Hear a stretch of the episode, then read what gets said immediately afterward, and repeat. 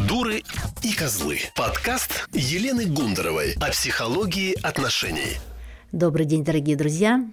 Меня зовут Елена Гундарова, и это мой подкаст о счастливых отношениях, о психологии отношений. Сегодня мы поговорим с вами о причинах неудач в отношениях.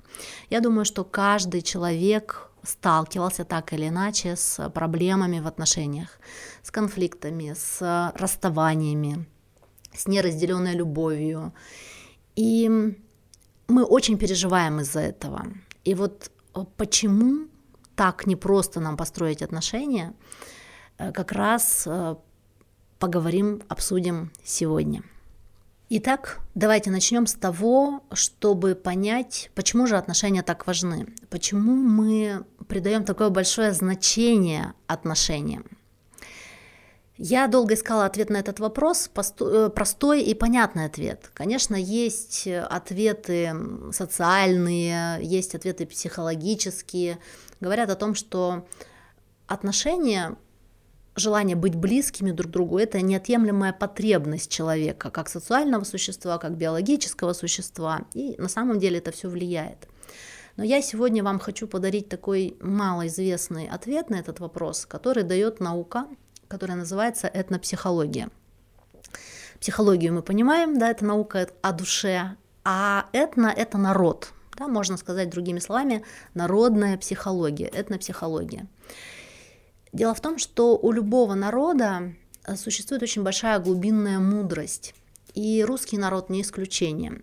В российской традиции существовала, э, правильнее говорить, в русской традиции существовала русская мистическая традиция, которая мало известна, но мне посчастливилось с ней э, ее изучать, с ней взаимодействовать. И я была поражена, насколько глубокими являются знания о человеке, о том, что такое человек, о том, кто такой мужчина, кто такая женщина. И характерной особенностью русской традиции является то, что она очень душевная. Вот помните та самая история о загадочной русской душе, которую не могут разгадать иностранцы, мучаются, не понимают. Так вот, и сами россияне, сами русские люди, да, не понимают, о чем идет речь.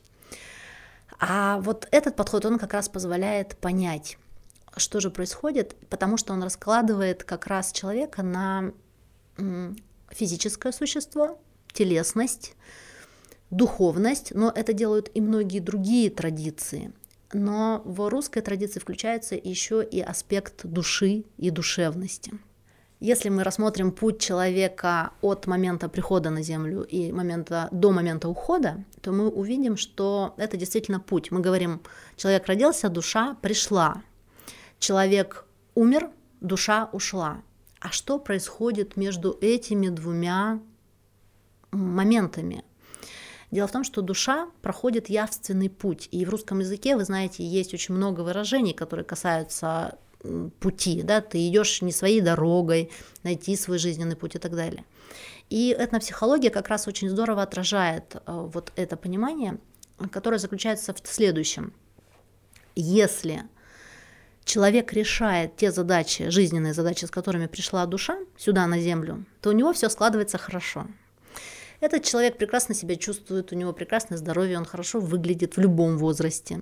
У него складываются отношения, его реализация, достаток и так далее. Он живет по душе. Вот есть такое выражение, он живет по душе.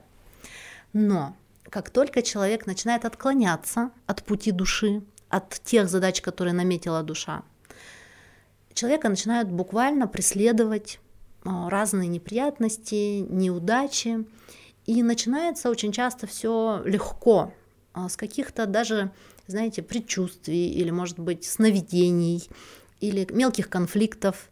То есть ничего страшного не происходит. Может быть, какие-то недомогания. И если человек видит свой путь как путь души, то для него вот эти незначительные события становятся сигналом к тому, чтобы подумать, что со мной происходит, куда я иду, какие шаги я совершаю, и вернуться на путь души.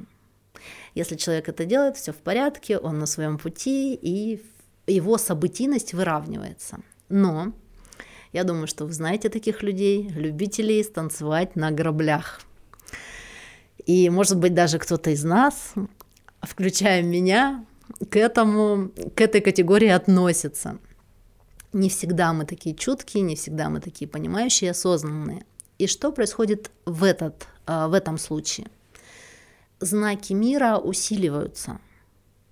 После легких предупреждений наступают более серьезные предупреждения – более серьезные болезни, может быть, да, какие-то неприятные аварии, может быть, неприятности по судьбе, потери денег или еще чего-то. И так далее. Да? То есть чем больше отклонения а, пути жизненного от а, задач души, тем сильнее неприятности, с которыми сталкивается человек. Кстати, это же и объясняет, например, чудесное исцеление так называемых неизлечимых болезней. Никогда не думали о том, что человек, допустим, встречается с онкологией, да, такая неприятная ситуация, и вдруг резко, как говорят, меняет сознание, меняет себя, меняет свою личность и исцеляется. Медицина говорит о том, что это необъяснимые случаи, феноменальные случаи. Но народная психология как раз говорит о том, что просто человек вернулся к задачам души. И, и душа готова была уйти уже из жизни, оставить это тело, оставить этот проект как неперспективный. Но увидя, что человек взялся за ум, душа понимает, что еще поживем, еще порешаем, еще побудем здесь. Да? Это целесообразно. И человек восстанавливает себя, восстанавливает здоровье, иногда совершенно без каких-либо последствий для следующей жизни. И таким образом мы видим, что очень важно человеку жить по душе, решать задачи души. Как же с этим связаны отношения? Причем здесь отношения? Если вы меня слушали внимательно, то у вас должен быть возникнуть вопрос, а что это за задачи такие? Да? Как это понять? Что за задачи души? О чем вообще идет речь? И здесь я хочу вам рассказать одну притчу, может быть, вы о ней слышали, может быть, вы о ней читали. Притчу-сказку о том, как души собирались на Землю. Уж если мы сегодня про душевный мир, про этнопсихологию, она вся такая душевная, сказочная. Но это притча из духовной психологии. Э, говорят о том, что одна маленькая душа собиралась на Землю в свой очередной путь и очень хотела научиться прощать. И она собралась со своими подружками, другими душами, и с ними поделилась этой мечтой. Она сказала, я так хочу научиться прощать, я не знаю, как это, я не понимаю, как это, но я не знаю, как это делать. Ведь мы здесь, в мире души, мы все любящие, мы все сестрички души. Как же я научусь прощать?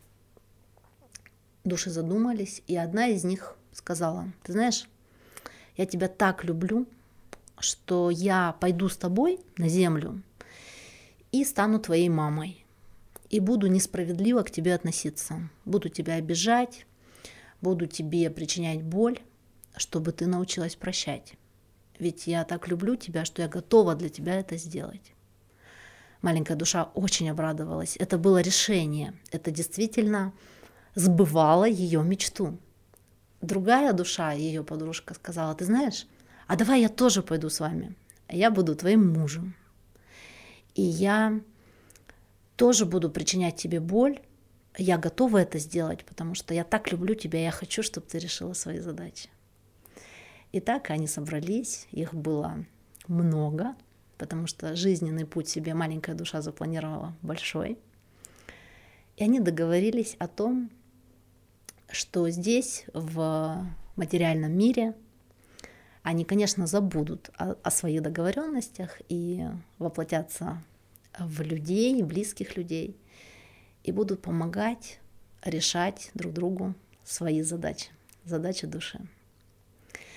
Одну задачу мы уже с вами услышали, научиться прощать. Какие еще могут быть задачи?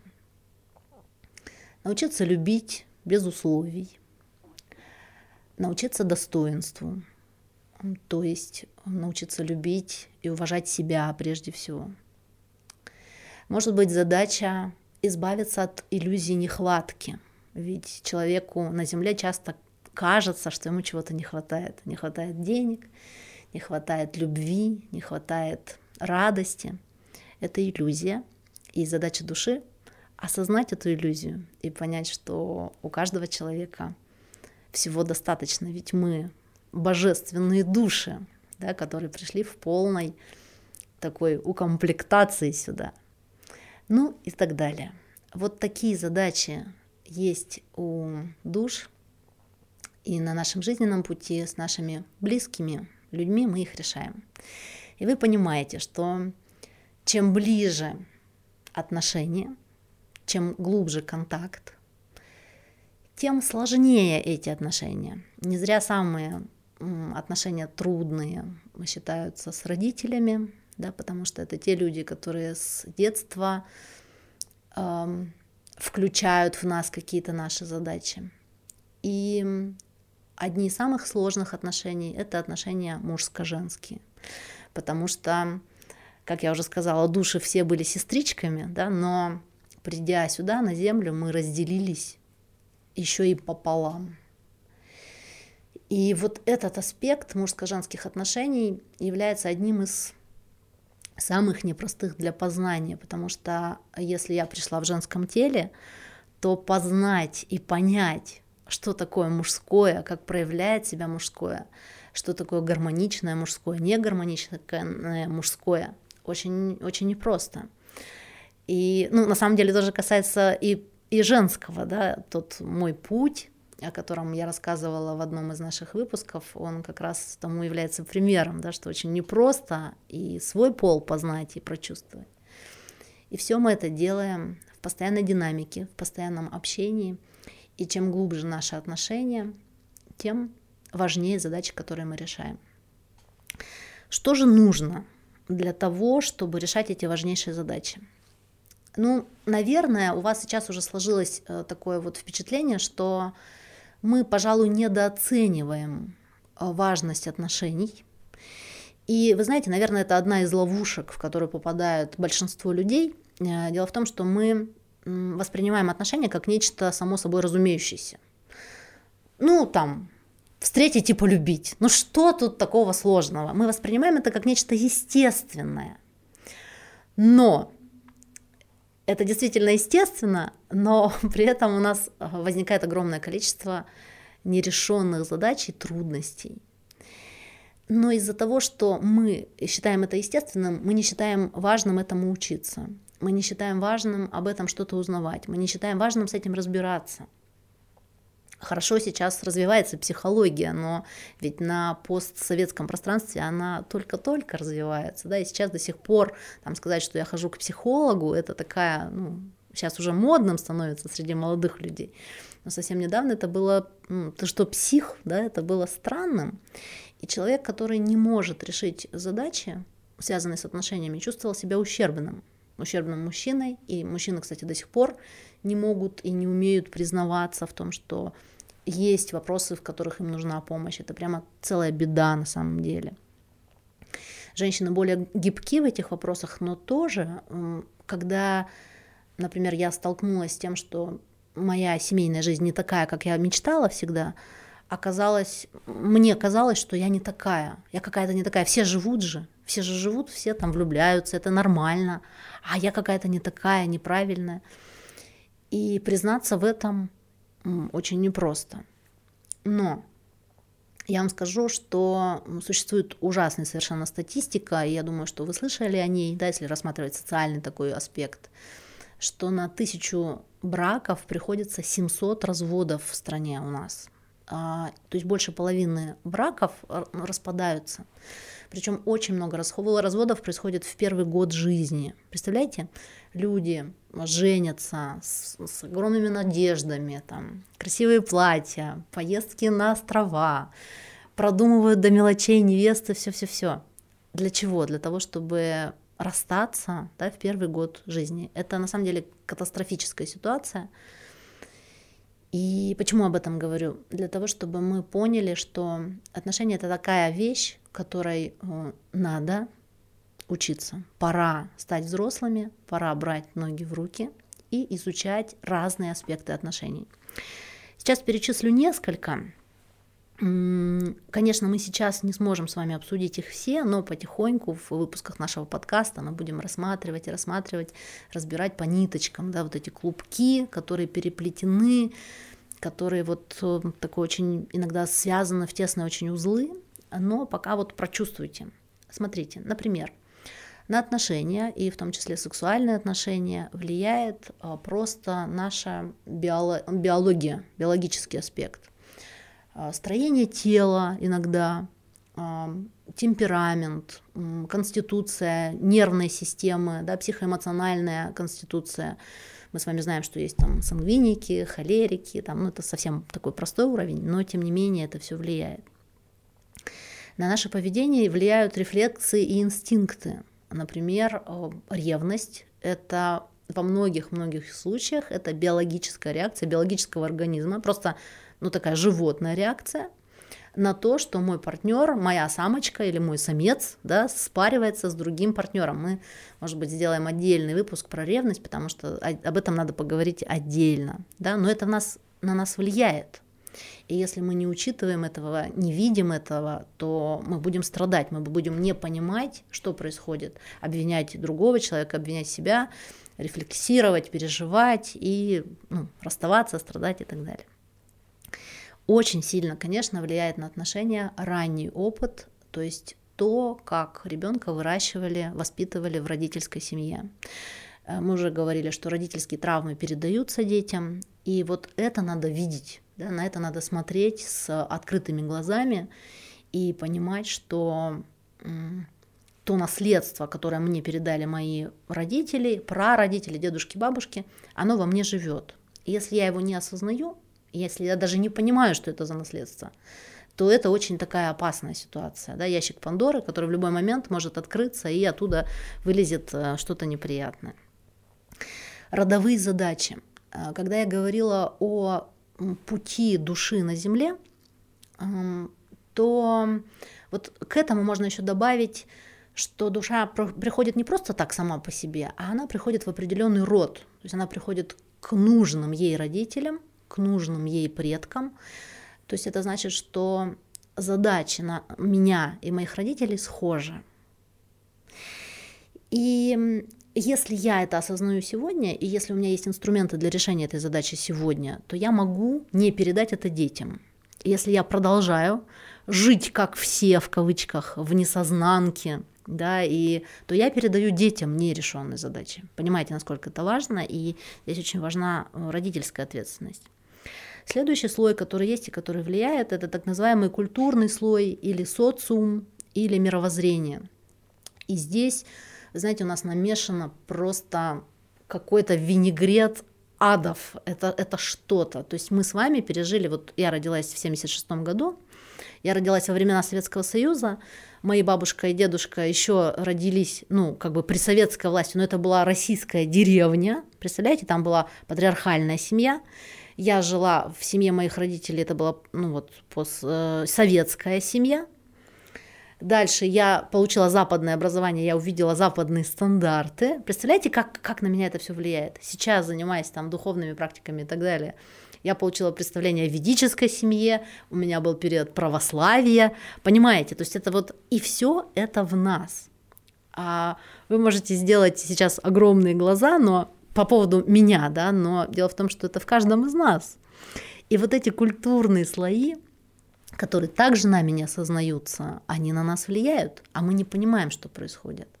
Здесь очень интересная тема, может быть, вы слышали про архетипы. Да, архетипы — это коллективные образы, которые так или иначе э, несет каждый человек в себе, мужчина или женщина, и которые включаются, имеют возможность включаться, перехватывать управление. И снова, не осознавая этого, мы так и будем, там, я так и буду мудрой Афиной, но одинокой, да, или там а, замужней, но несчастной там Герой, да, богиней семейного очага. Кроме этого, следующий слой, который влияет, это те задачи души, о которых мы с вами говорили. Человеку очень важно, и здесь, кстати, мы уже выходим за рамки, ну, скажем так, психологии, да, и культурологии, и каких-то социальных наук, и входим в область такую непознанную, но без этого, на мой взгляд, никуда, потому что если мы видим только то, что можно потрогать руками, мы видим только верхушку айсберга. И поэтому для себя очень важно вырабатывать э, тонкое восприятие мира, умение общаться с миром на его языке и получать информацию от мира. Ну и, наконец, есть еще один более тонкий пласт. Это наши космические корни. Э, эзотерика, духовная психология говорит о том, что каждый человек является звездно рожденным. Да, мы все имеем какие-то космические корни. Вот эта душа, которая пришла сюда на Землю, она пришла откуда-то. И вы не поверите, это тоже очень сильно влияет на то, как человек себя чувствует и проявляет в отношениях. Например, это может повлиять даже на, на сексуальную ориентацию. В, в одном из следующих э, выпусках я вам расскажу, как это может повлиять. И, на мой взгляд, э, сейчас вот такая тенденция в сторону андрогинности у молодых людей, у подростков. Что такое андрогинность? Это когда нет жесткого разделения на женское и мужское, а когда вот все подростки, если мы на них посмотрим сейчас, мода, они такие, это непонятно, это вот такой унисекс, но при этом он а, воспринимается как высоковибрационный унисекс, то есть как будто они какие-то ребята из будущего, да, вот. И здесь еще работает такой принцип, что каждое последующее поколение впитывает энергии а, предыдущих поколений и привносит что-то свое. Поэтому, наблюдая за сегодняшними детьми, подростками, молодыми людьми, мы можем видеть, к какой жизни они подготовились, да, с какими энергиями, с какими задатками пришла сюда эта душа. Я немножко отвлеклась, но это важный момент. Дело в том, что взрослые часто не понимают, да, поскольку не обладают этими энергиями, не понимают, что надо учиться у детей, что надо учиться молодых. И взрослым это сложно сделать, потому что яйца курицу не учат и все такое. Но а, осознавая вот эти аспекты отношений, космический, кармический, кстати, я не упомянула, он относится к душевному слою, мы начинаем понимать, насколько важно видеть, что за душа пришла в мою семью, да, и детишки иногда очень ярко проявляют себя, и учиться у этой души, потому что это человек будущего. Вот, дорогие друзья, это я перечислила семь аспектов, которые, на мой взгляд, влияют на отношения, и каждый из этих аспектов можно раскрывать, раскрывать, и мы этим как раз и будем потихоньку заниматься. Ну что ж, а выход получается из проблемы несостоявшихся отношений там же, где и вход, да, если у нас а, безграмотность является причиной, да, из основная причина это то, что мы не думаем, да, не изучаем, не экспериментируем, не, не делаем это осознанно, то выход здесь же в том, чтобы изучать, а, экспериментировать, пробовать, договариваться, общаться на эти темы, учиться общаться, да, потому что мы часто просто даже коммуницировать не умеем. А, я как сексолог знаю, что проблемы сексуальности вообще в семьях не обсуждаются, да, как будто этого нет, важнейшей такой э, части отношений. А социологическая моя э, сущность знает, что, например, и деньги в семье мы не умеем обсуждать, да, мы начинаем сразу ссориться, ругаться, драться в некоторых случаях. Ну, представляете, да, то есть мы вообще, мы немножко невежественны в этом, и нам это надо срочно, срочно исправлять.